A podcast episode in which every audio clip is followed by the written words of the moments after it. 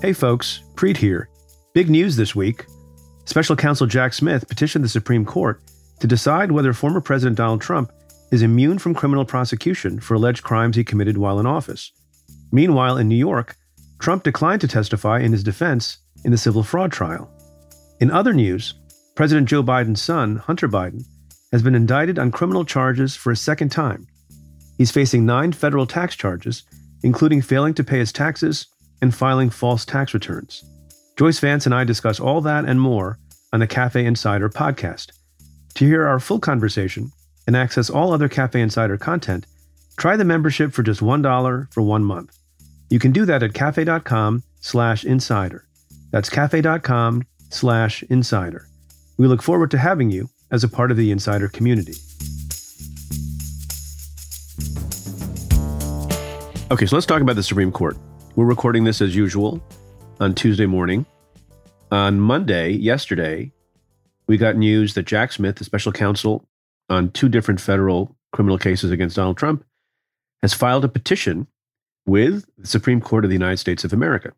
People will remember that recently we talked about the district court decision by Judge Chutkan to deny requests to dismiss the indictment on a couple of grounds, chiefly the claim that Trump made that he is absolutely immune from criminal prosecution, and also that the Constitution forbids his prosecution under the double jeopardy clause because he had already been tried in an impeachment trial in the Senate relating to January 6th. So she denied those claims. I'm going to have you explain this in a moment, Joyce. In the ordinary course, in our system, when the first court, the district court, the trial court reaches a decision, the next step is to appeal to the circuit court. In this case, it would be the DC Circuit Court of Appeals. Uh, Jack Smith and his team have attempted to leapfrog over the circuit court to go straight to the Supreme Court. So, Joyce, I always defer to you on these because you're the appellate lawyer here. Is that a viable thing? And why do they do that? It is a viable thing. It's actually called a writ for certiorari in advance of judgment and if you think about those words, it's exactly what you described a leapfrog. Court of Appeals hasn't ruled yet, but they want to go straight to the Supreme Court.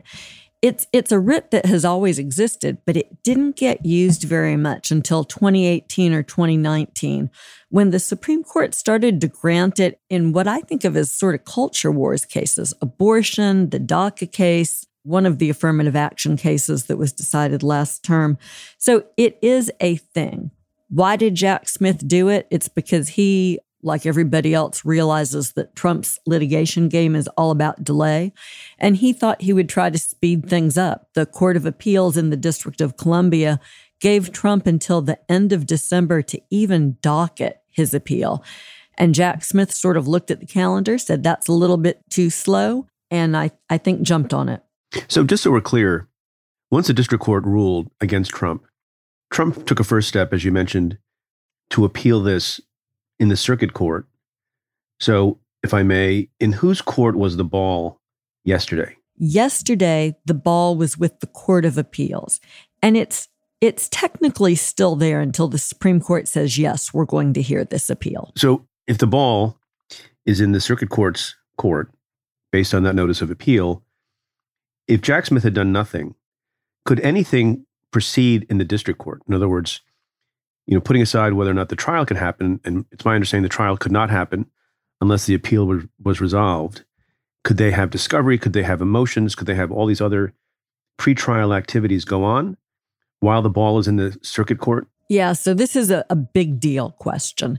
Typically, when you take an interlocutory appeal, the district big word, Joyce. Interlocutory in advance of trial appeal. Any any appeal that you take before the trial happens, not very usual in a criminal case. And we've discussed that immunity is one of those issues that can be appealed pre-trial, as can double jeopardy, which is how we end up here.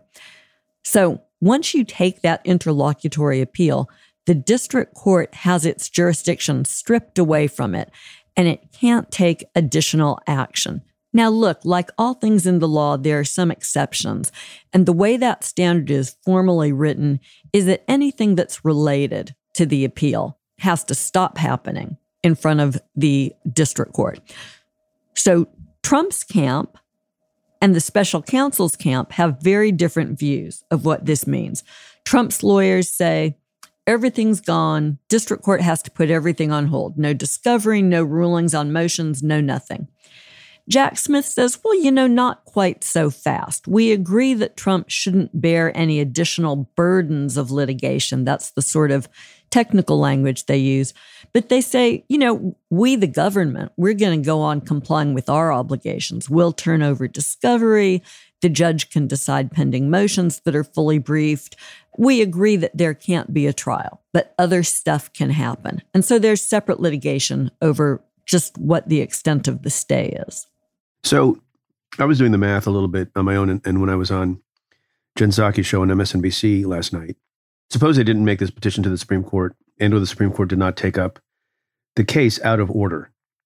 What would be the sequence of events? So it seems to me that you have the appeal in the circuit court. That briefing and argument would take a few months, right? Let's say Trump loses again. He could then take another step before going to the Supreme Court, which is to say, that the entire DC Circuit Court should hear the case. Ordinarily, as people probably know, when you have a case argued to an appellate court, it's decided by a panel of three judges. There are obviously many more judges that sit on the entire circuit court. So you could have the interim step of this appeal, then ask for the entire court to hear it. That could take another few months.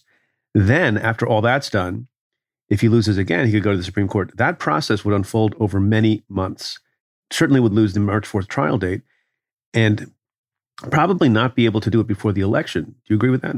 Yeah, totally. I, I, mean, you may be being a little bit generous when you say a matter of months, right? It just took the DC circuit a year to decide the immunity issue in some of the civil litigation against Trump. So, you know, a lot depends on who's on the panel, how motivated they are to go quick or to drag their feet. It's interesting to me how sometimes cases are decided very fast, sometimes they're decided in the ordinary course, which some people think is pretty slow. I guess for the lay public to understand, when a court really wants to decide something, they can do it fairly quickly, can't they? Yeah, absolutely. I mean, the the great example, right, is Bush versus Gore, where the Supreme Court hears argument and, and issues an opinion the next day. But you know, I had a super interesting conversation last night with Jill Wine-Banks, who was on the Watergate team. And Jill reminded me that that situation went so quickly that it took the district judge longer to issue an opinion on whether they were entitled to subpoena the tapes from Richard Nixon than it took for the entire case once he had ruled to go to the Supreme Court and get a decision. It was a super fast process. Right. So you're talking about one of the precedents that Jack Smith recites back to the Supreme Court, which is one of the Nixon cases relating to the tapes, where the government went straight from the district court to the Supreme Court, and the Supreme Court decided to hear it. There's no rule of procedure or law that requires the Supreme Court to take the case out of order. This is purely within their discretion, right? Yeah, absolutely. I mean, the standard is that the case has to be of such imperative public importance that the court is justified in taking this unusual step. Right. But nothing says that if certain conditions are met, they must. Exactly. It's only that they may. Now, I was having this conversation with Jen Psaki last night, and she was asking the question, well, what would be the considerations for the Supreme Court? And, and my answer was, and maybe you'll disagree with it, I wonder what you think, is that even though there's no requirement to do so, and even though some people might argue there's some partisanship here, and maybe some people want, I, I don't know, some people want Trump to be advantaged, uh, you know, it's speculation. That at the end of the day, the Supreme Court thinks that it's supreme. They're kind of particular about making sure that they're deciding the most important things. This, I think, by any measure, is an incredibly important issue. Case of first impression about absolute immunity on the part of a president. I expect that because of their personalities and their perceptions of their own importance, they will take it. But what do you think the considerations are? Yeah, I mean, it seems to me that this is a case that they have to decide. And Jack Smith, I think, contemplates that in his brief because he makes the point that although there is nothing that suggests that a, a, former president has immunity for the remainder of his natural life, that it has never been decided by the courts, and that ultimately the Supreme Court has to resolve that question. And whether it's a, a matter of, you know, ego or a matter of just appreciating that some legal questions have to be resolved by the highest authority in the land, I think that this court will appreciate that they've got to decide the issue and that they need to do it pretty quickly. I want to talk about in a moment who is on the brief. But before we do that, one more question about the considerations here. What's the argument? I mean, I know what the argument is, but what's the compelling argument for Trump to say, no, I don't want the Supreme Court to decide, other than an obvious pretext at delay, right? You can't say the Supreme Court is not qualified to decide this.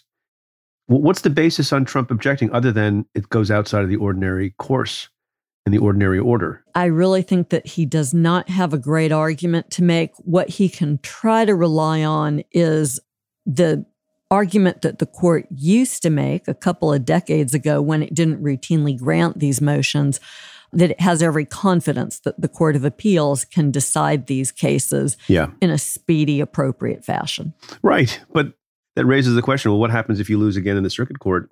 You're going to be back in the same spot. This seems to me like, and, and I hesitate to say this, but it's a no brainer that the court should agree to go ahead and, and take this case in this particular fashion. Look, if you're not going to hear this case in an expedited fashion, then what case, what case can are you, you justify hear? taking yeah, it in? Yeah.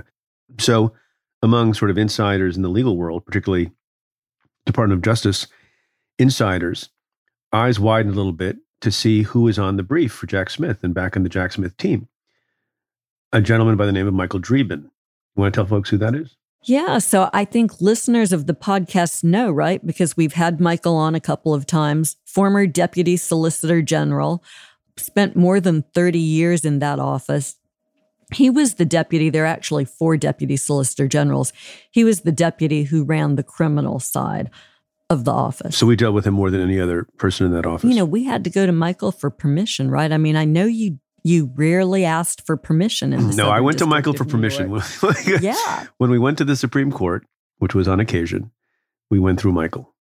I mean, if you wanted as a government's lawyer to take an appeal in a criminal case, you had to have the SGs sign off, and, and that meant going to Michael. So look, he's he's a great lawyer. He's an excellent Supreme Court litigator, makes good strategic choices. I don't think he has a political bone in his body. I think he's just a rule of law guy.